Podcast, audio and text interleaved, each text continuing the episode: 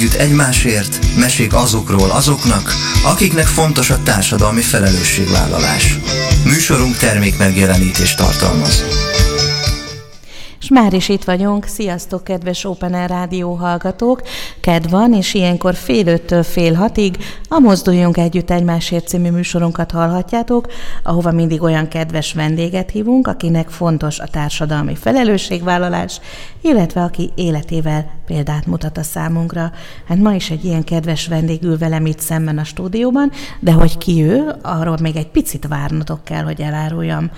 Ne felejtsétek el, hogy műsorunk interaktív, úgyhogy várjuk kérdéseiteket a Mozduljunk egymá, együtt egymásért Facebook oldalunkra, és hogyha ma egészen fél hatig nem tudtok valamiért velünk maradni, akkor vasárnap 11 órától ismét meghallgathatjátok ezt a beszélgetést.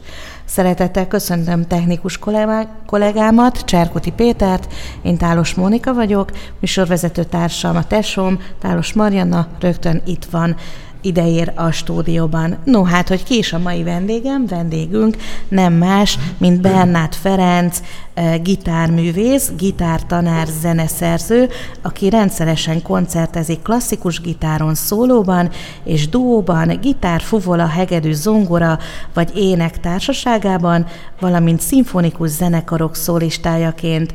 Széles repertoárjában megszólalnak a komoly zenei műveken túl jazz, latin flamenco és a népzene is. Nemzetközi fesztiválok rendszeres meghívott művésze, díjazottja.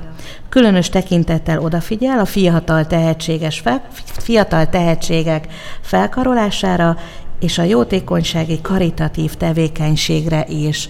Ó, azt hiszem, hogy nagyon sok mindenről fogunk a mai egy órában beszélgetni Ferenccel. Szerbusz, üdvözöllek itt a műsorban, és örülök, hogy újra itt vagy, és beszélgethetünk egymással. Sziasztok, én is örülök, és köszönöm a meghívást. Mielőtt belekezdenénk ebbe a sok-sok érdekes témába, mesélj, hogy hogy telt a mai napod. Mivel foglalkoztál? Hát a mai nap az egy ilyen húsvét kipihenő napnak is nevezhetnénk, gyakorlatilag. Otthon voltunk az egész család, gyerekekkel egy jó nagyot szundiztunk, még voltunk egy ilyen röpke bevásárláson, és most jönne az a rész, hogy gyakoroltunk volna a fiúkkal, uh-huh. nem szóval mostanában vannak ilyen közös koncertjeink, de ez a gyakorlás pont azért maradt el, mert hát én ugye jöttem ide. De azért bízom benne, hogy ők otthon csinálják a dolgokat. Lehet, hogy most a fiúk örülnek, hogy van egy szabad délutánjuk, és nem kell odaülni, gyakorolni.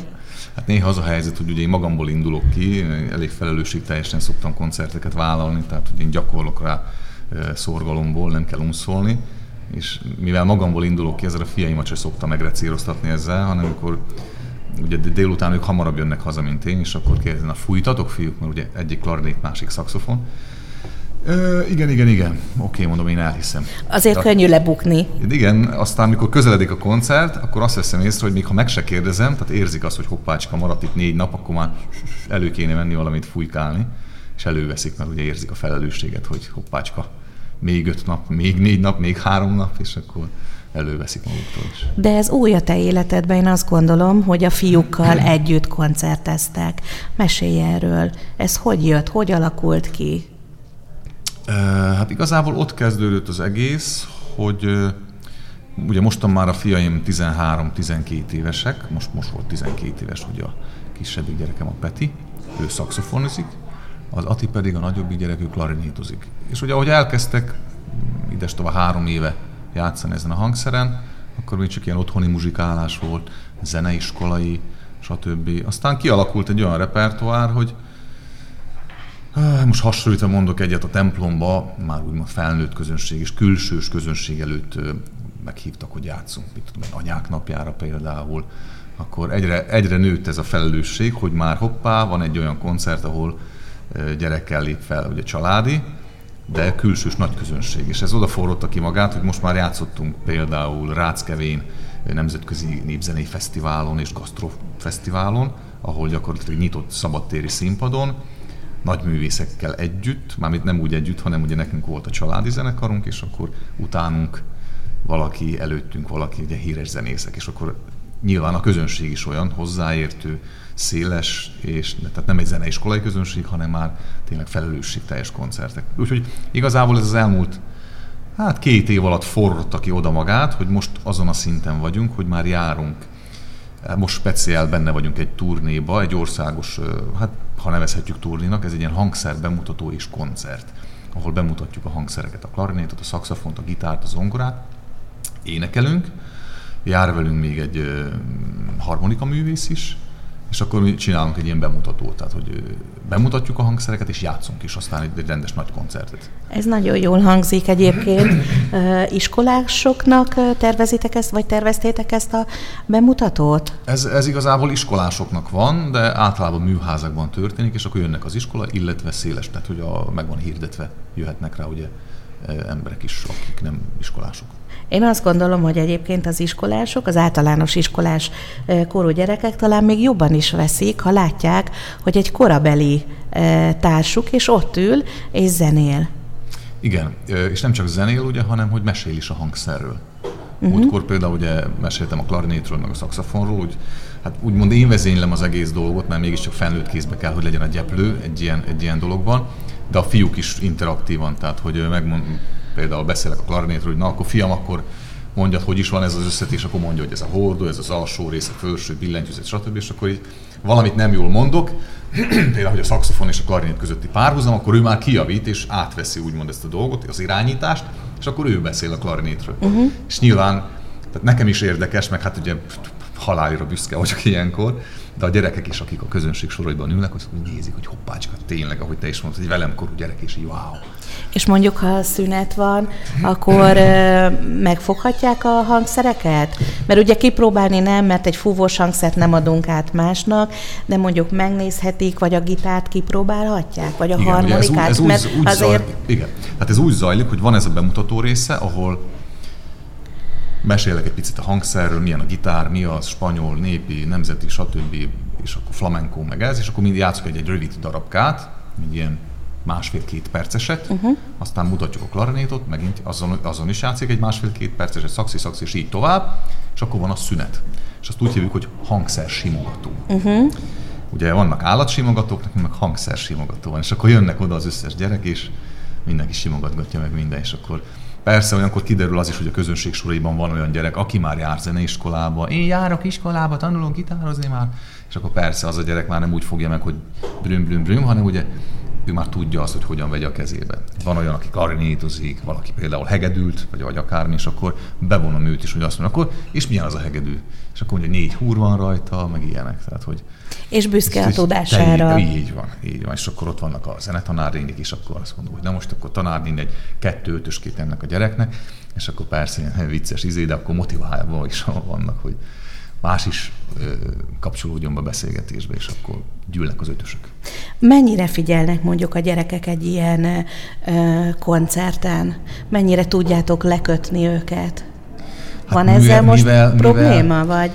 Vidé, ugye vidékre megyünk, uh-huh. azt kell mondjam, és meg is dicsértem például, a múltkor voltunk, uh, hol is voltunk? Dudaron. Dudaron, tehát hogy Veszprém megyében voltunk, és mondtam is a gyerekeknek, hogy a tikorabeli pesti gyerekek már itt szétszették volna Feri bácsit, azaz engem.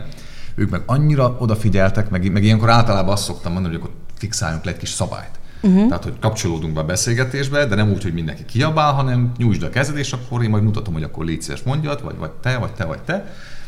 És nekik mondani se kellett. Tehát amikor az első kérdés ugye beindult, hogy sziasztok, na mi ez a kezembe, és akkor hopsz, mindenki, senki nem kiabált, nyújtja a kezét. Ez már eleve furcsa volt nekem, hogy nem az lett, hogy jön a nagy kiabálás, és akkor igen, és akkor mondják, hogy a gitár, persze. És akkor mondtam is, hogy gyerekek, ekkora jó neveltséget én életemben nem láttam. Hmm. Tehát, hogy... Mennyire bátrak, mennyire kérdeznek egyébként tőletek? Nagyon, nagyon. Tehát mernek, Ugye nyilván, nyilván az van, hogy most nem azt mondom, hogy mindenki. Ez mint mindenhol vannak azok a vezéregyéniségek, amik rögtön meglátod te is, hogy ránézel, ott ül egy csapat gyerek, ugye? És akkor rögtön tudod azt, hogy Pistike vezéregyéniség, Lillácska kicsit visszahúzódó, Jancsika az olyan, hogy félénk, és akkor az ember igyekszik pont azokat megszólítani, mm. hogy ne legyél félénk, gyere, vágjad, és biztos vagy benne, vagy biztos vagyok benne, hogy tudod a választ, legyél magabiztos, és akkor rávágja a választ, ez az. Ügyes vagy, és már bontakozik kifelé, már a félinkségi gátlásait ugye levetkőzi, és már is jön a mosoly, tanárnének meg oda kacsintok, hogy akkor Pistikének legyen olyan kedves egy ötös két, és tanárnének meg fogja a fejét, hogy ennyi ötös beígérek a nevében. De mondtam, hogy gyerekek, majd nem engem kell meglincselni. Tehát ilyenek. Ugye mondtam rólad, hogy zenetanár is vagy, hiszen zeneiskolában is tanítod a gyerekeket.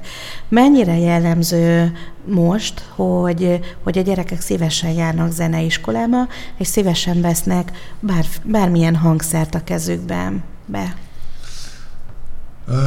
Hát ennek ugye két szegmensre is bonthatnánk ezt az egészet. Az egyik az, hogy nyilván a gitár, hogyha a gitárt nézzük, az akár még oldalról nézed a legnépszerűbb hangszer. Tehát, hogy tényleg nagyon népszerű hangszer. Miért?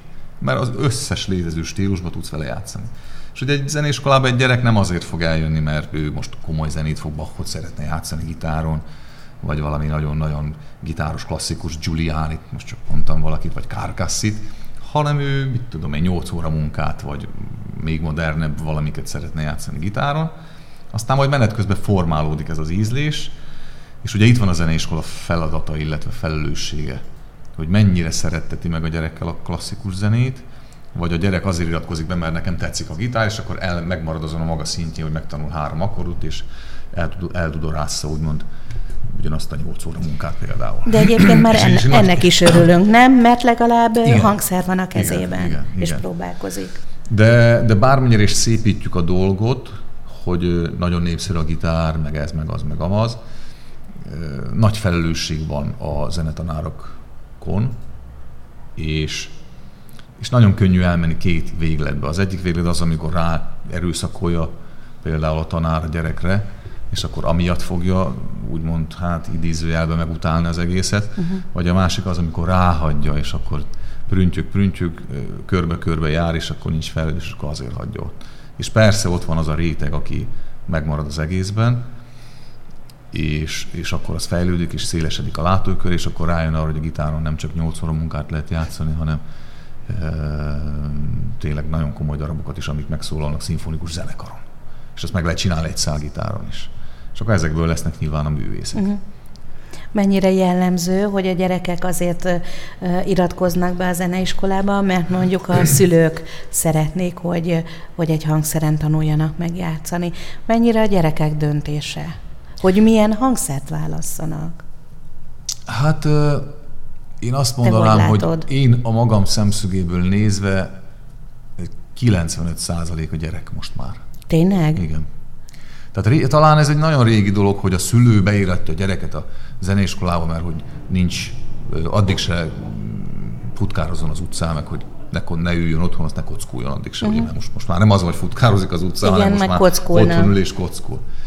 De ugye régen az volt, hogy jaj, addig se izé ott az utcán, a, mit tudom én kikkel, hanem addig is tudom, hogy hol van a gyerek. Manapság ez a, ez a dolog már nem aktuális. Miért? Mert ott van a foci, a különúszás, a különvívás, a különsakk, ami szakkör a világon létezik, a balkezes, jobb vagy féltekes, fülcimpás rajzolás, tehát, hogy annyi, annyi minden van már, hogy a szülő nincs arra rákényszerül, hogy na már pedig akkor beíratlak, ha kell, hanem mert tudni fogom, hogy addig is hol ülsz hanem a szülő azt mondja a gyereknek, hogy figyelj kisfiam vagy kislányom, itt van neked rajz, sak, úszás, sport, foci, kajak, gitár, válasz, mit szeretnél délután csinálni. És akkor mondja, hogy hű, hétfőn sakkozni, kedden gitározni, szerdán úszni, csütörtökön vívni, pénteken meg eh, kipihenni ezt az egész fáradalmait. Tehát, hogy más világot élünk. Mhm. Régen volt ez. Manapság már a gyerek úgymond maga választja is Mit látsz a saját környezetedben, ott a zeneiskolában, ahol tanítasz? Melyik hangszer a, a legkedveltebb, melyik hangszeren játszanak a legtöbben? legtöbben? Hát nyilván a gitár. Gitár? Hát a gitár nálunk, illetve hát a zongora. A klasszikus zongora az mindig is ugye a hangszerek királynője volt, uh-huh. és de a gitár az manapság már teljes mértékben átvette ezt az egészet. Uh-huh. Hát nézd, nagyon egyszerű erre a válasz. Egy, kettő, három, négy, öt, azt hiszem ötten vagyunk gitártanárok a, a, a zeneiskolákban, igen. Zongoratanárok pedig azt hiszem négy. Uh-huh. Tehát, hogy bár nem akarok hülyeséget mondani, mert száz tanár van nálunk, tehát mi egy nagy, mi egy konzi is vagyunk, tehát zeneiskola és konzervatórium, tehát mi egy nagy, és van, van rengeteg kihelyezett telephelyünk is. Tehát, hogy nálunk sok olyan tanár van, akikkel nem is találkozunk, csak évvégén a tanári értekezleten, vagy fél évkor a tanári értekezleten. Tehát, hogy így összefutunk, jé, te is itt tanítasz, hoppácska. és, és tényleg ilyen, aha, van ilyen. Aha. Mert mondom, tehát több mint száz tanár. És egy kicsit ugorjunk vissza a fiúkhoz, a két fiú, fiathoz. Ugye klarinéton és szakszofonon játszanak. Hogy, hogy ezt a két hangszert választották? Annyira adta volna magát, hogy gitárművész az apukájuk, otthon ott van a gitár. Ott van egy zongoraművész feleség is. Így van az anyukájuk, tehát hogy akkor vagy a gitár, vagy a zongora. De miért, miért választottak teljesen más hangszert? Ez hogy jött hát náluk? Ugye ez, ez úgy van, hogy mivel én nem voltam erélyes, vagy, vagy anya nem volt erélyes, úgymond ezen a, ezen a téren, nyilván ők, ők úgy kezdték, hogy mindenkinek volt gitárja, én vettem nekik kis gitárt, mi otthon elkezdtünk pötyörészni, a nagyobbik gyerekem még be is iratkozott hozzám, tehát ő még zenéskolában is járt, vagy egy fél évet, de valahogy tudod, úgy volt vele, hogy még izé nem érezte magáénak, nem is akart annyira gyakorolni, még dúztak is képzel, írtam nekik saját darabot, Ati, Ati Peti gitárdúót, még fel is léptek zeneiskolai koncerten, mikor még elsősök voltak. De aztán úgy voltak vele, hogy nem, nem érzem a magaménak.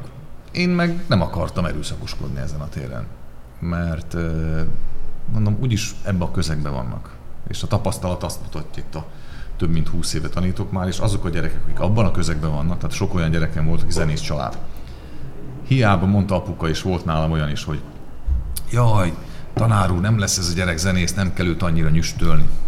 Hát mondom, apuka, viccelsz, mondom, te zenész vagy. A feleséged, mondom, szervezi a koncertjédet. Szerinted ügyvéd lesz, mondom, ebből a gyerekből?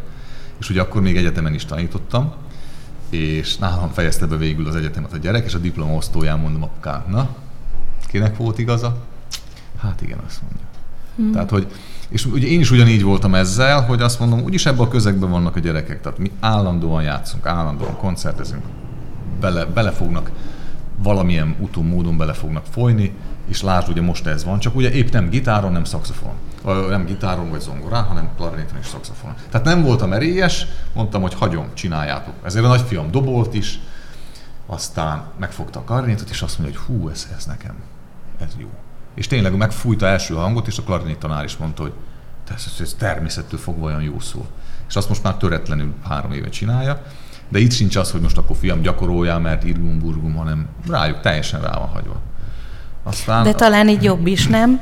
Igen, mert én nem szeretném azt, hogy egrecíroztatva üljenek. Nagyon sok ö, olyan zenetanár, olyan művész is van, azt kell mondjam, akik ö, frusztráltak nem tudják teljesen azt az őszintességgel, azzal a nyitott szívvel átadni azt a zenét, amit igazából kellene. És én ugye nagyon sok gitárossal dolgoztam, hiszen volt egy projektem, ami száz gitárból állt, tehát már csak ebből mm-hmm. kifolyólag is rengeteg gitár, gitárművész, meg ugye gitártanár, vagy kolléga, vagy bárki, akik tényleg úgy vannak vele, hogy mivel egrecíroztatva vannak a tanárok által, így is ugye hány ilyen van, hogy ez a szakma titkai, amikor nem azt játszod, nem úgy játszod, mi ez a hang, mi ez a hiba, tarts ki, szünet, tá, titi, izé, pá, pú, hogy tartod?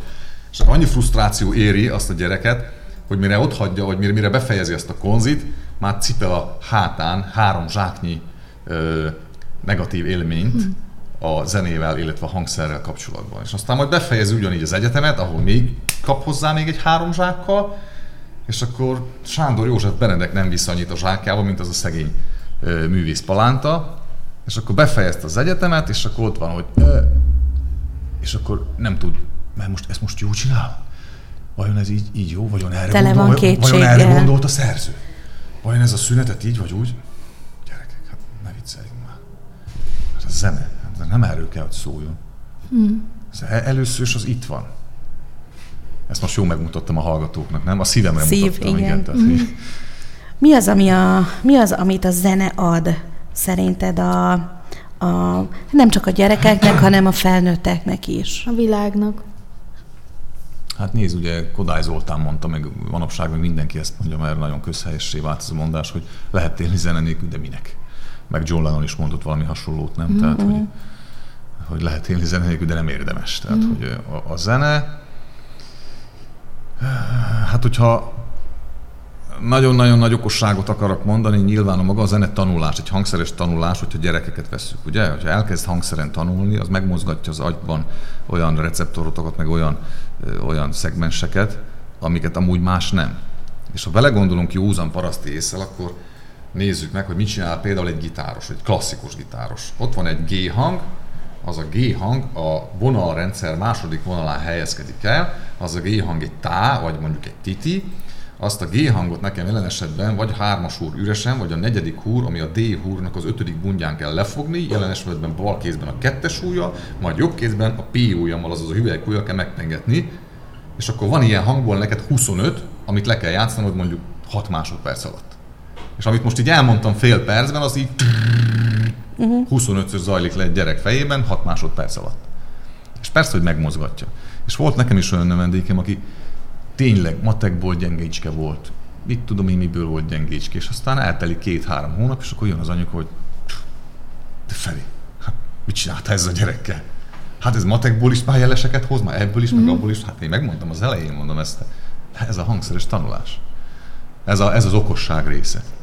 A nem okosság része az az, amit nekem személy szerint adott a zene gyerekkoromban, hogy amikor nem láttam a kiutat, vagy, vagy valamiért, mit tudom én, most ezért menő ezt mondani, hogy depressziós volt az ember, de mit nem volt hangulaton, fogalmazzunk így, vagy, vagy semmihez nem volt az embernek kedve, engem a gitár volt az, ami átlendített, akár szerelmi bánaton, vagy akár min. Hát leültem, és akkor gyakoroltam magamnak, és akkor élveztem azt, a, ami kijön a hangszerből. Ez gyönyörű hangszín, azok a dallamok, amit XY megírt zeneszerző például, amit épp akkor gyakorolgattam és tanultam.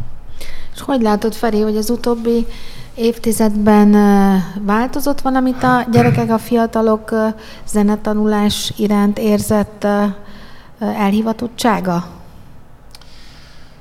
Ugye pont és erről igen... beszéltünk az előbb, hogy ugye nagyon sokan rengetegen jelentkeznek gitára például, most mm. ha csak leszűkítjük a kört a gitárra. És... De a szülők miatt szerinted, vagy a gyerekeknek a... Igen, tehát a gyerek választja ezt, a, ezt az egészet, és, és nagyon kevés az, aki aztán hivatás, illetve pályára megy. Mm-hmm. De ugye bármennyire is szépítjük a dolgot, meg most, mostanában ugye mondják, hogy így hivatás, meg úgy hivatás. Nekem vannak egyetemista növendékeim, akik, mit tudom én, matek fizika szakosra jár, de még hozzám eljár gitározni, kicsikóra volt a tanítom például, és akkor mondja, hogy sajnos a tanári pályára is nem azok mennek, akik hivatásoknak érzik, hanem éppen oda jutott be. Uh-huh. És én azt látom, hogy sajnos oda fejlődik a világ, hogy ez a szint nem felfelé, hanem lefelé megy. Uh-huh. És, és vannak olyan tanárok sajnos, akik frusztráltak, akik nem hivatásuknak érzik ezt és rávetítik ezt a gyerekre is. Mm. Nem lehet, hogy azzal is összefüggésben van, hogy egy kicsit a hangszeres zene tanulás szorítódik vissza, hogy a előtérbe lép inkább ez a ó, milyen zene? Elektronikus, Elektronikus zene. zene. Hát ö, nyilván az van, hogy manapság mi az elsődleges egy gyereknél. A ami, telefon. Ami itt van, ami itt van mindhármunknál az asztalon, ugye a telefon. Tehát egy gyerek leül és pötyörészik állandóan. És ugye nálunk otthon én vagyok a mumus ebben, és már néha már én sem merem, vagy nem azt, hogy nem merem, de néha már nem akarom vállalni azt, hogy én legyek ebben a mumus, mert nálunk meg van határozva. Oké, okay, telefonozzá, nézd meg azt, amit tudom én, milyen kedvenc videósodat, meg azt a játékot, stb. De egy óra letelt, telókat leadni. Hmm. Tehát, hogy kicsikét úgymond idézőjelben rezsim van nálunk ezzel kapcsolatban. Meddig De látom, tudod? Hát ez az egy óra nyilván ez már messze nem egy mm. óra, tehát ez már túl, túl vagyunk ezen az egy órán messze, de, de azt látom, hogy azok a szülők, és ugye saját növendékeim szüleiről tudok csak beszélni, mert azok, azok a állandó kapcsolatban vagyunk gyerekkel, szülővel, és egy órát ülsz, be, egy, tehát én a gyereket ugye négy szem közt tanítjuk, ugye a klasszikus gitár nem csoportba tanítunk, hanem négy szem közt. És egy, egy órán keresztül ott vagy a gyerekkel, tehát akarod, nem akarnak, ott elhangzanak olyan dolgok, amiket aztán a szülő is fogja a fejét, hogy hú, ezt elmondtad? Így van. És akkor erre van a vicc, hogy ugye ha anyuka nem hiszi el azt, hogy mi történik, hogy, hogy mit mesél a gyerek, hogy mi volt a gitáron, akkor én sem fogom elhinni azt, hogy mit mesél a gyerek, hogy mi volt otthon. Tehát, hogy, mhm. jó, ez vicc nyilván, de ismeritek ezt a igen, viccet igen. szerintem, hogy és uh, mi volt az eredeti kérdés? Azt, hogy a internetes elektronikus zene Ja, hogy igen. nem szorítja nagyon háttérbe a gyerekeknél a zenetanulás iránti, a hagyományos zenetanulás iránti és elhivatottságot. Igen, és ebből kifőleg mondtam azt, hogy jön a gyerek is az órára, és ők is azzal vannak el, hogy ugye, hogy már megy, megy a Minecraft, meg megy a mit tudom, hogy milyen mm. játék, meg... Van úgy, hogy engedett közben egy kis pihenőt? Ja, nem, nem, nem, nálunk ilyen nincs órán, nincs. nincs tehát, de nem is kell őket félteni a gitárórán, mert mm én is tudok eleget beszélni, hogy mm. elfelejtse azt is, hogy létezik telefon, de csak arra akartam ebből, hogy, hogy inkább ez az, ami elviszi a gyerekeket. Mm-hmm.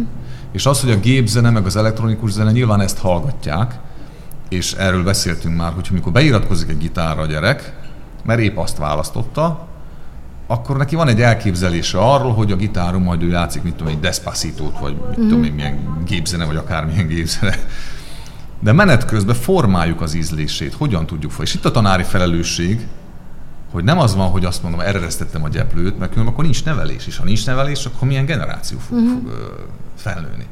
És a tanárnak ez a felelőssége, hogy úgy tereld azt a gyereket abba az irányba, hogy valami szép érzéke legyen, és nem mondom azt, hogy a gépzene rossz, mert a gépzenéből is van írtó profin megcsinált zene, ugyanúgy, ahogyan a klasszikus zenéből is van is írtó nem profin megcsinált zene mm. például és, de formáljuk azt, hogy figyelj, hallgassuk meg ezt. Figyelj már, itt van a Youtube-on, nézd meg, tehát hogy bevonom ezt is, hogy itt van a Youtube-on, átküldtem neked a linket, nézd meg, ott van gitárom, hogy játszák a Bachot. Megismered ezt? Várjál, várjál, fiam, ismered ezt, hogy da da da dam, da da da dam, és ezt mindenki ismeri, mert ezt, aki életében nem hallott klasszikus zenét, azt se tudja ki ez a Beethoven, az is ezt a, az egy motivumot fel fogja ismerni, mert a filmektől kezdve mindenhol uh-huh. benne a mesékbe. Aha, hát mondom, figyelj, ez hol hangzik, szimfonikus zenekar, oh, Na most hallgass meg, hogy ugyanezt el lehet játszani egy szál gitáron is, és akkor pff, gyerek teljesen oda van. És akkor van, aki erre fogékony, és azt tudod könnyebben formázni, gyurmázni, nevelni, és nyilván mindezt úgy, hogy nem ráerőltetve, hanem ameddig ő ezt akarja. Aztán akkor, amikor már nem fogékony, akkor oké, okay, köszönöm, akkor folytatjuk. Uh-huh. Tehát, hogy ez az, ami felelősségünk uh-huh. tanároknak. Nekem eszembe jutott az is, hogy nagyon egyre több tanár akár középiskolában, akár egyetemen, főiskolán tanító tanár szeretne változtatni a jelen világban a tanítási módszerein, hiszen azt látják, hogy azok a hagyományos tanítási módszerek ezeknél a gyerekeknél, vagy fiatal felnőtteknél már nem elég hatékony, mert hogy az ő agyuk egészen másképp van beállítva. Nálad van valami ilyesmi gondolat, vagy egy kicsit változtass a módszereiden? Mert hogy ugye most ezek a gyerekek biztos mindannyian ö, hallották a hallgatók is, hogy rövid ideig nagyon gyors képsorokkal és ingerekkel tudnak koncentrálni nagyon-nagyon rövid ideig, ami mindenre rávetíti a következményét. Hogy ebben esetleg te gondolkodtál, vagy elgondolkodtál ilyen dolgokon? Ez, ez pont itt vannak a kulcsmondatok, hogy nagyon rövid ideig, nagyon sok információ. Például, ugye nálunk is két fiam van, tehát hogy nem lehet kivonni a világból teljesen, hogy most megtiltom a telefont, vagy épp a Youtube-on a, a izét, hanem ők is megnézik, és ebből kifőleg én is rálátok erre, hogy mi van. Tehát egy mai videós, ugye, az egy perc alatt annyi információt elmond, hogy a második világháborút azt most tanultam meg a három perces YouTube videóból, miközben a, fiam, a fiamnak kellett az iskolába megtanulnia, mint átolvasni a, mm. mit tudom, hány száz oldalas könyvet. Tehát, hogy annyira gyorsan zajlik az információcsere, és ugye gyerek és gyerek közt is van különbség. Amíg a nagyfiam például ő inkább azt mondja, hogy valamilyen játékot csinál, a kisfiam náza videókat néz. Tehát ő uh-huh. már tudja, hogy milyen bolygónak milyen holdjai vannak, azt is a megfelelő sorrendben, ő az dinoszauruszokat már tudja válfajonként, a Rubik kockát megtanult egyedül kirakni, és írt hozzá használati utasítást. Uh-huh. tehát, hogy ugye nem csak rossz, tehát, hogy ne démonizáljuk annyira ezt a te- telefonos dolgot, tehát vannak ebben jó dolgok is. És itt is az van, hogy akkor már nagyfiú is bekapcsolódik hozzá, és akkor most vettünk egy ilyen nagy legót, és akkor összerakták a nemzetközi űrállomást, uh-huh. a méretarányos változatát, egy ilyen tényleg, mint ez az asztal, tehát hogy nagy, nagy sztori. Tehát, hogy lehet ebben is őket terelni. De a változtatásokra ugye visszatérve, azt ugye el is mondtam gyakorlatilag, hogy élni kell ezzel a lehetőséggel, mert hogyha aki ezzel nem él, szerintem ott odafönt, ha a Mennyországból Bach letekint, meg Beethoven, az is kineveti azt a mm. tanárt, aki azt mondja, hogy zenét tanít, azt hát ott van a YouTube. Hallgassátok meg, tíz változatban az ötödik szimfóniámat, ugye, amiről már beszéltünk uh-huh. és akkor meghallod azt, hogy milyen dolgok lehetnek. És uh-huh. a gyereket, tehát hogyha tudjuk ezt használni, tehát zenében mindenképp, és meg lehet hallgatni ugyanazt a klasszikus gitárzenét is, amit éppen tanulok a gyerekkel. Na figyelj, mondom, nézd meg, ezt így játsz egy spanyol gitárművész, ezt így játsz, itt van egy amerikai bácsi, itt van egy szerb néni, uh-huh. meg itt van egy magyar gyerek. Uh-huh. És akkor meghallgatjuk három-négy verzióba, Csú, tehát ez, na és mi a Hát az olyan dallamosan játsza, ez inkább ilyen szaggatottan, ez ilyen hangosan játsza, az meg ilyen lágyan mm. játsza. Tehát, hogy a klasszikus zene bár szabályok között van, de akkor is lehet benne lavírozni, hogy érzéstől függően. Mm. Úgyhogy mindenképp mindenképp kell ez a változás, illetve ez nem is változás, hanem azt mondom, hogy a modern eszközök használata. Uh-huh. Tehát, hogy ne csak, ne csak az legyen, hogy tényleg azt mondjuk rá, hogy rossz, mármint a telefonra, hanem rosszban is van valami jó. Így tehát van. Ki, ki tudjuk belőle uh-huh. hozni a jót is. Ha már itt a modernségnél tartunk, mit gondolsz, Feri, arról, hogy saját példámból kiindulva, amikor én is zongorázni tanultam, ugye akkor még, de gondolom most is a, a hangszeres tanulás mellett ott van a szolfés hogy mennyire, mennyire nehéz a szolfés. Engem borzasztóan frusztrált, hogy, hogy nem mindent tudtam akkor annó megcsinálni. Tehát, hogy valahogy nem lehetne a szolfést egyszerűsíteni, hogy tanuljon meg kottát olvasni a gyerkőc, és akkor pont elég annyi, hogy, hogy ne frusztráljuk tovább. Hogy ne menjen el a kedve attól, hogy, hogy tanulja tovább. Na most olyat mondok nektek, hogyha holnap után munkanélkül leszek, akkor munkát kell, hogy adjatok nekem. Jajaj. Mondhatom? Persze. Igen. Szóval én egyszer ezt egy szolfés tanár kollégának mondtam, hogy meg kéne reformálni Magyarországon a szolfés mm. oktatást. Szerencsé, hogy nem volt nála kő. Na, úgy megkövezett volna, mint a húzat. De igazából én erről beszélgettem több professzorral is, elmélet tanár professzorokkal, egyetemi szintű docensekkel, professzorokkal, hogy igen, meg kell. Miért? Amit én veszek észre, ugye? Nem segíti elő a hangszeres tanulást a szolfés oktatás. De jó, hogy nem látják a nézők a fejeteket, mm. mind a ketten így bólogattuk, hogy mm. nem, igen. Mármint, hogy egyetértően. Ugye, egyetértetek meg? Abszolút. Na, megmondom, mi a probléma. Nyilván el kell ismerni Kodály Zoltán, hagyatéka, Kodály módszer, relatív szolmizáció, gyönyörű, zseniális, minden oké. Okay. Na de ez, ez, ez opcionálisnak kellene meghagyni. Miért? Mert ha bejön a gyerek hangszeres órára, és én azt mondom neki, jó, első pótvonalam kisfiam, C hang. Első vonal alatt D hang. C, D, E, F, G, A, H, C, így megyünk, ugye? Majd a gyerek elmegy szolfésra, és akkor visszajön következő órán, és akkor, akkor tanuljuk. Na, ez milyen hang? Hát ez a, ez a do. Na, igen, mondom, hogyha szolmizációs szempont, igen, de mondjuk itt ez az ABC-s hangok szerint ez a C. Majd elmegy a harmadik órára, visszajön a negyedikre, ő, de várjon, a, a do hangja változik, mert a relatív szolmizáció szerint ugye, az tegnap még D hang volt gitáron, szolfézson még re volt, ma meg már ez a do. És ugye ez megzavarja a gyerekeket. Ez nagyon, ez uh-huh. egy gyönyörű módszer egyébként a Kodály Zoltánnak ez a módszere, ez zseniális. Na de, én szerintem azt kellene, hogy a szolfizsórán is tanulja meg az egy oktávnyi hangot például, és rengeteg népdalokat, amiket énekelnek, énekeljék. C, E, C, E, G, G, C, E, C, E, vagy do, mi, hogy mi az, mm-hmm. boci, boci, tarka, ugye? Szöveg szerint, aztán ABC-s hang szerint. És ez elősegítené a hangszeres tanulást. Miért?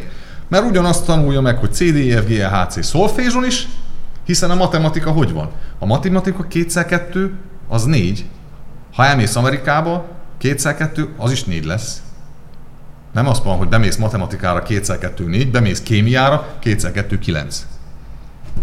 Warum das Sie bitte? Mm. Érted? Tehát, hogy, úgyhogy a szolfés oktatás szerintem ebből a szempontból meg kellene reformálni, hogy, hogy ilyen dolgok legyenek elsődlegesen megtanítva.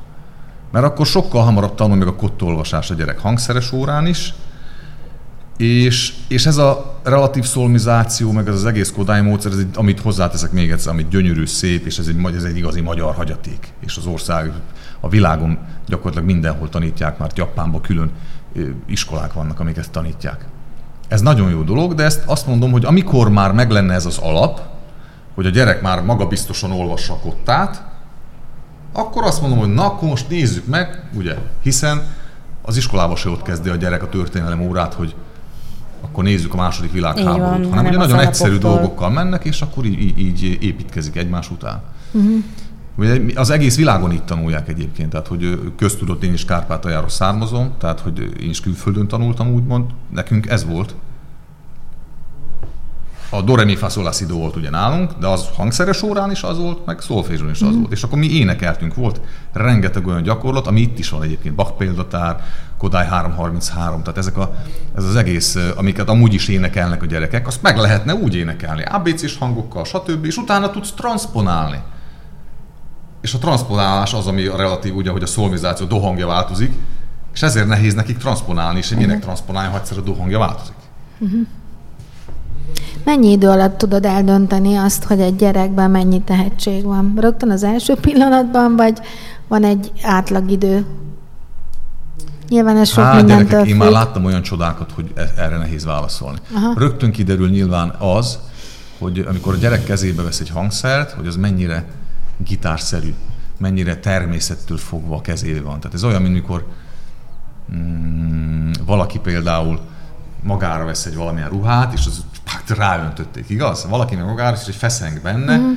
de úgymond a szerep kedvéért például beleszokik, ugye? Aha. Egy idő után. És akkor így van itt is, hogy valaki a kezébe vesz a gitárt, amikor jönnek hozzám, akkor én rögtön a kezébe adok egy hangszert, megfogtatom vele, egy nagyon egyszerű gyakorlatokat eljátszotok, amit tényleg bárki meg tud csinálni, és akkor abból számomra már kiderül az, hogy ő természettől fogva milyen a tartása, mennyire, mennyire gitárszerű, uh-huh. mennyire érzi anélkül magáénak, hogy tudatosan, hanem már alapból eleve természettől uh-huh. olyan alkotja van, hogy természettől szépen szól meg a kezébe a hangszer, a tartása jó, és van ugyanennek a visszája, amikor leül a gyerek, és akkor hú, látom azt, hogy édes Istenem, mi lesz itt.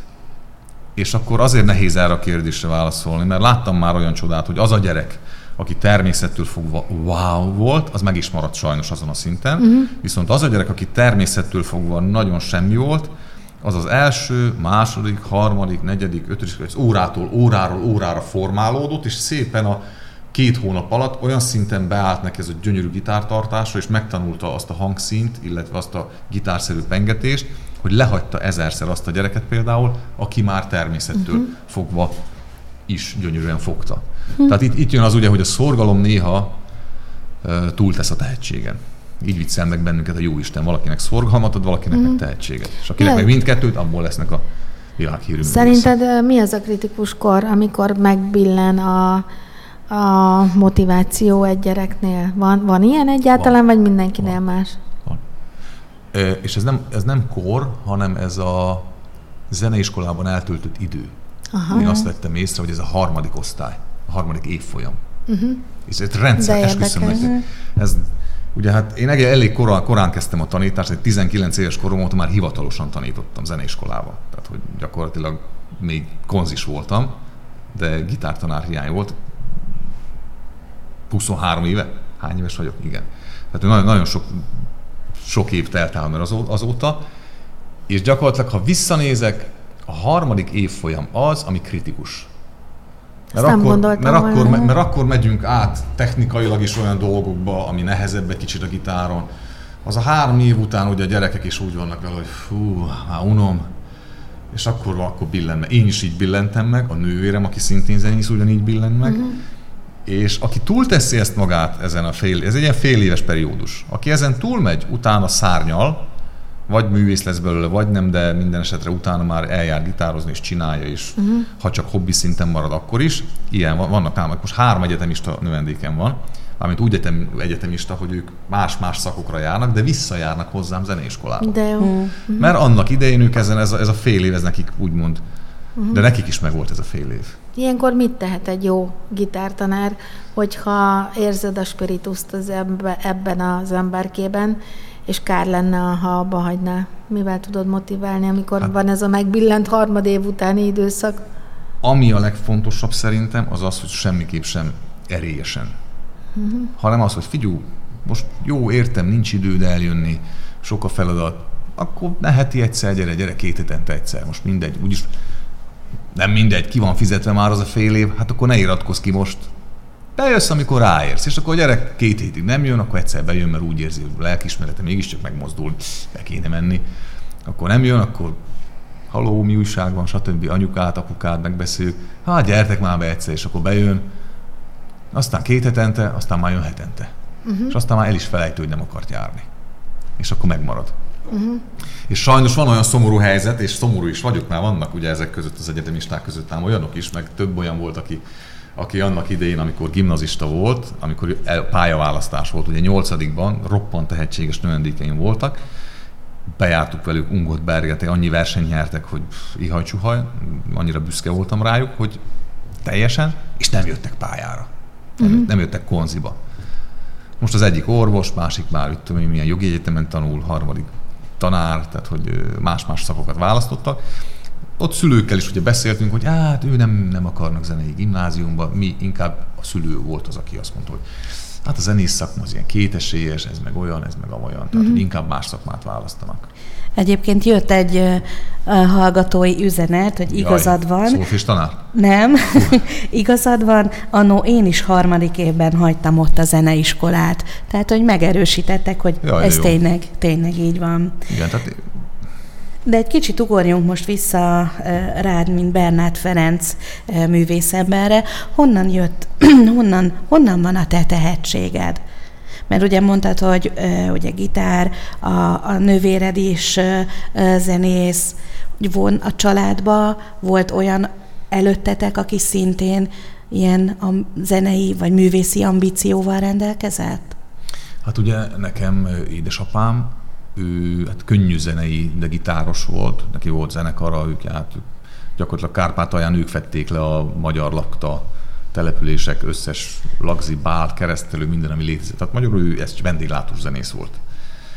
Meg eh, népzenész is volt, és most úgymond már nyugdíjas korára megtanult brácsázni, és most egy magyar népi együttesben játszik a Csipkés nevű zenekarban, tehát ők járnak rendszeresen ők is zenén. Tehát innen van szerintem ez a zenei zenei Akkor ment gyerekkorotoktól, Igen, úgymond. tehát nálunk otthon ez az alap, alapjáraton ment a zene. Tehát minden egyes zsíros kenyér mellé volt egy adag zene, zenei dolog is. Tehát, hogy... De És úgyhogy, úgyhogy innen van ez az egész.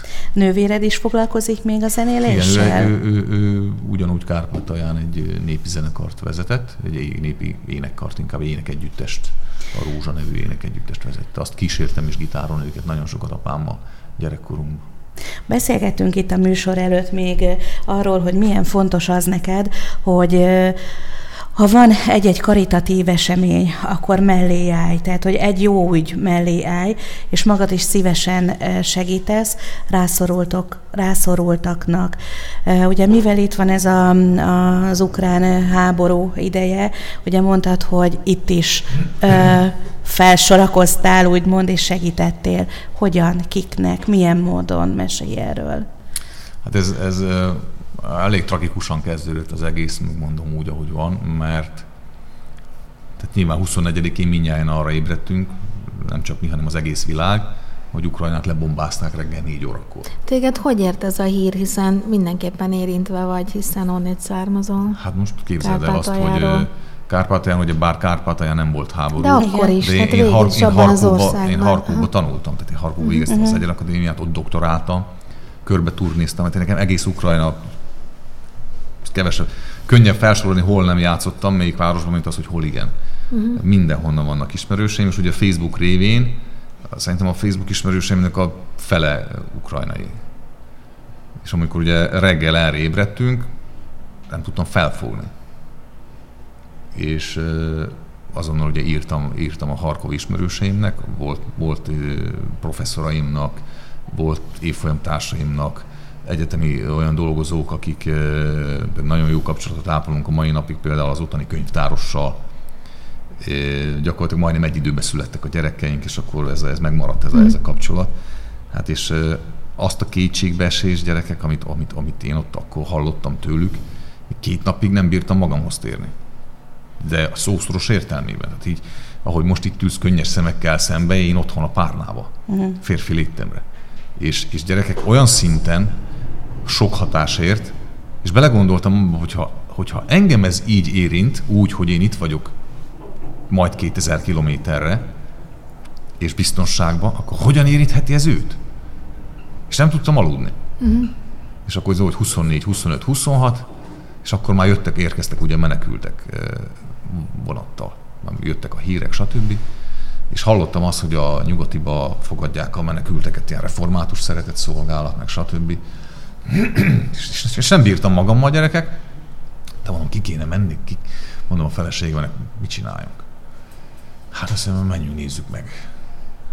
Aztán meg, á, most elmenjünk ott lábatlankodni, kinek hiányzunk ott, érted? És akkor csak így, így magammal elmélkedtem. És képzeld el, felkeltem reggel, elmondom, kimegyek. Kimentem a nyugatiba, és akkor gyakorlatilag ez még a kezdetek kezdete volt, csak egy ilyen asztal volt ott, és a zöld, zöld mellényes református, református szeretett szolgálattól voltak ott egy páran. És akkor kenték a zsíros kenyér, májas kenyér, mm. meg ilyenek, és akkor oda mentem, és esküszöm cikinek éreztem, mondom, mit megyek én oda, mondom, kinek hiányzok én a tizé. Mondom, figyelj már, mondom, az a helyzet, hogy kijöttem már, hogyha kell segítség, akkor tudok, mondom, ukránul is tudok beszélni, meg magyarul is mondom, ha kell segítek, májast is meg tudom kenni itt veletek. És akkor így, ahogy kenték a kenyeret, így lefagyott mindenki, beszélsz ukránul. Mondom, aha. Fú, egy megkönnyebbülést láttam rajtuk, és akkor visítottak a parancsnoknak, ugye akkor ott a rendőrök voltak, készenléti rendőrség, minden, amit el tudtuk képzelni. És a parancsnok oda, hogy te beszélsz, végre valaki azt mondja, na gyere, és akkor megfogott, na megyünk. És akkor jött a vonat, és ezrek gyerekek és akkor leszálltak egy, egy idős házaspár, és akkor letesz elém két ilyen táskát, ilyen nem is, nem is bőrönt, hanem ilyen utazótáska, ilyen kicsi, és azt mondja, na, ez 45 év professzori munkája. Hm. És akkor kérdeztem, hogy honnan jöttek, és mondja, hogy Harkó, Harkó, tehát én meg ott tanultam, és akkor meg én meg ott tanítottam azt mondja. És akkor zokogva érted, ölelkeznek, meg minden. Azt És rengeteg ilyen kisgyerekes anyukák, aki, aki megállt, és sokba állt, a, a, és nem tudta, hogy mi van. És ugye utána, tehát egy-két nap alatt mi is ugye ott éjszakáztunk, olyan is volt. És egy-két nap alatt az ember már ebbe belejött, és akkor már tudtam azt, hogy mit, mit hová kell csinálni, mert ugye a készenléti, a katasztrófavédelem, akkor a kormányhivatal, tehát nekik minden, mindenkinek megvolt a maga feladata. Egyik biztosította a szállást, a másik a továbbutazást, tehát, hogy rengeteg nagy segítség volt, ugye bármennyire is mondják azt, hogy bár nem akarok politizálni, de ugye mindenki ezt mondja, hogy a magyar kormány nem segít semmit minden szívét, lelkét beletette mindenki, az összes szervezet, az összes Igen. állami intézmény. És ugye azok, az megérkezett például, például, csak egy példát mondok, hogy megjött egy anyuka egy kisgyerekkel a vállán, vagyis ugye a, az ölében, másiknak meg fogta a kezét, és így nem tudott megszólalni, olyan sok hatásban volt. És akkor mondtam, hogy oké, okay, nyugi, izé, ő is Harkóból volt. Fú, én meg ott tanultam, és akkor kis poénnal az ember már így lelazul, meg minden, akkor már felszáradt a szeméből is a könyv, és akkor 10 perc alatt elintéztem neki azt, hogy itt van egy autó, ez az autó elvisz téged arra a címre, ott lesz neked a lakásod, ingyen bérmentve laksz, mondom, és akkor azt se tudta, hogy halálja meg, és akkor teljesen elállt, hogy kétségvesen utazott 1600 kilométert, és megérkezett, és 5 perc alatt ellentítézve a további sorsa, és majd, hogy nem, az embert azt se tudta, hogy hogyan lelje, hogy hálás legyen. Uh-huh. Tehát itt kezdődött az egész, ami a, a menekülteket érinti. Uh-huh. Utána meg ugye jöttek a jótékonysági koncertek, akkor én is szerveztem jótékonysági koncert sorozatokat csináltunk egy gitárdúótársammal, meg fel is kértek több helyre, hogy menjünk játszani. Tehát, hogy ez e, ilyenek is voltak. Nem csak a nyelvtudásoddal, hanem a Igen. zenéddel és a művészeteddel is segítettél.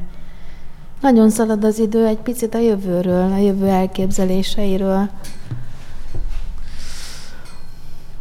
Ha szalad az idő, akkor gyorsan úszom az ára. Te is? Az van, nem, az van igazából, hogy ugye pont még adás előtt ezt beszéltük is, hogy, hogy amikor volt ez az egész Covid dolog, rengeteg olyan turné maradt el, ami, amit, ami nagyon mélyen érintett. Uh-huh. Többek között ukrajnai turnék, Törökország, akkor még a gyönyörű Belorusszia, mert az előtt nekem ugye volt Fehér Oroszországban, rengeteget koncerteztem, és megint visszavártak egy nagyobb turnéval. És ez a Covid miatt egyszer maradt el, majd jött a második hullám, másodszor is elmaradt, ugyanez volt a Törökországgal is. Ukrajnai koncertek már úgy le voltak szervezve, hogy már konkrét dátumok voltak, hogy, hogy mikor megyek játszani, mm-hmm. és ugye ezt a Covid rendről így puf, puf, puf mondatta lefelé velünk. És ez bennem olyan töréseket okozott. Aha. Akkor csináltam volna egy CD-t is, 40 éves koromra, akkor ugye visszamondták az összes pályázatokat, azt se csináltam meg.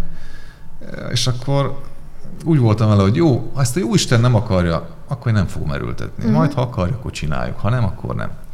Aztán mi jött gyerekek, tudjuk jól, vége volt a Covid-nak, vége volt a Covid-nak, már megint szerveztük Ukrajnába, előadtuk volna a szimfonikus darabjaimat, amit írtam, ugye gitár és szimfonikus zenekarra.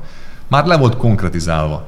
Egy gyönyörű február 24-én napon, puff, megint letett minden, keresztbe tett az egésznek.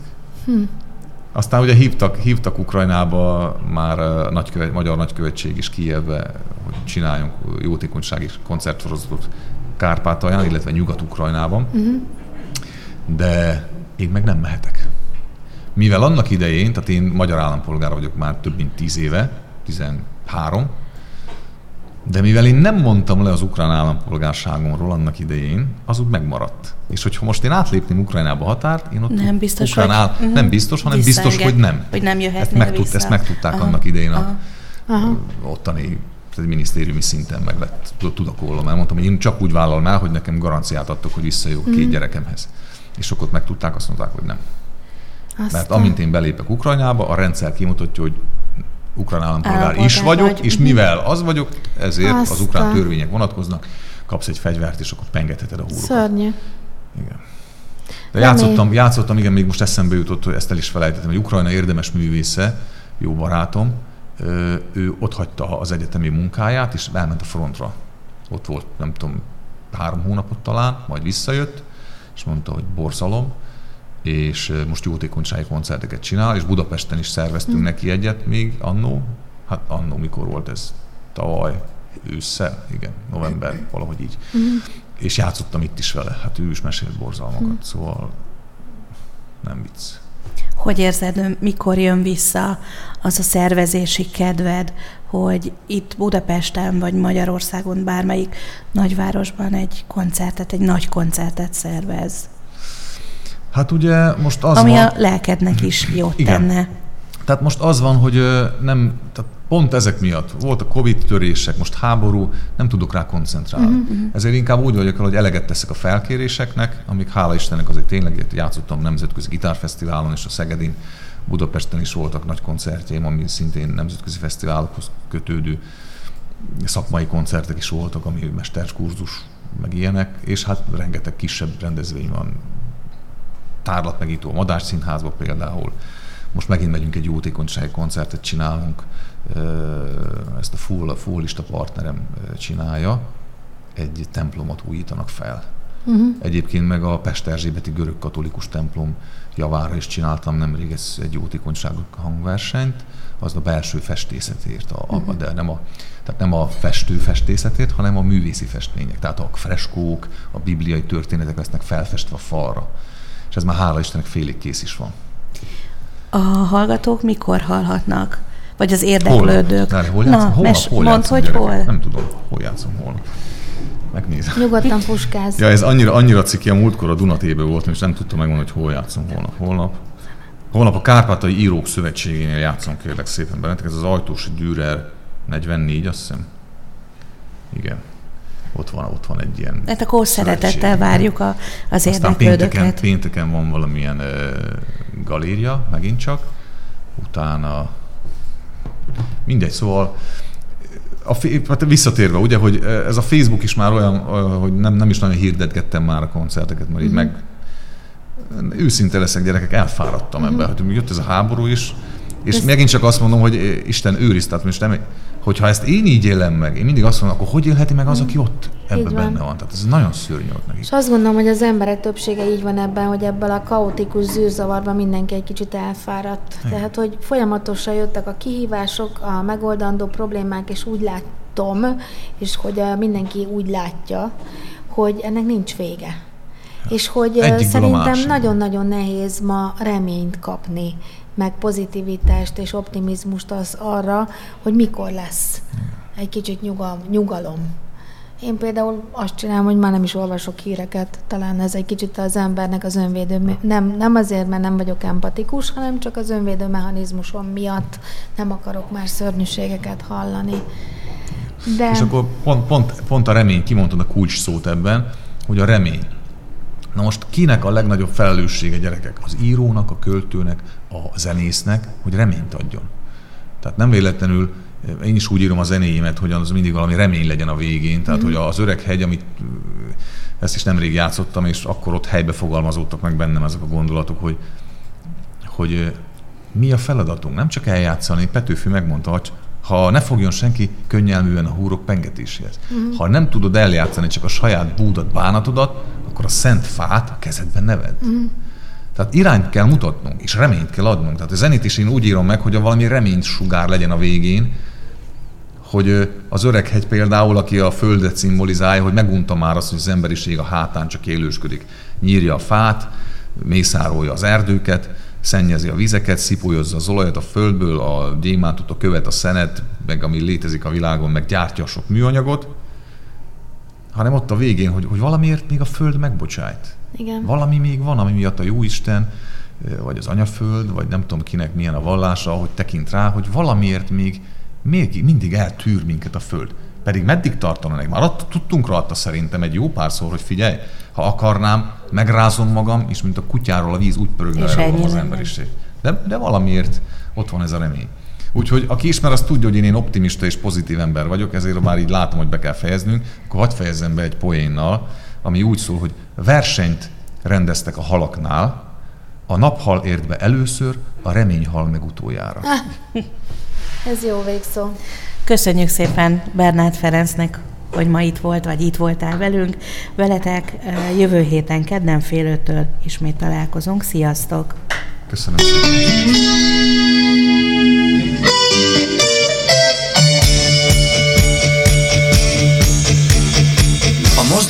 Együtt egymásért, mesék azokról azoknak, akiknek fontos a társadalmi felelősségvállalás. Műsorunk termék megjelenítést tartalmaz.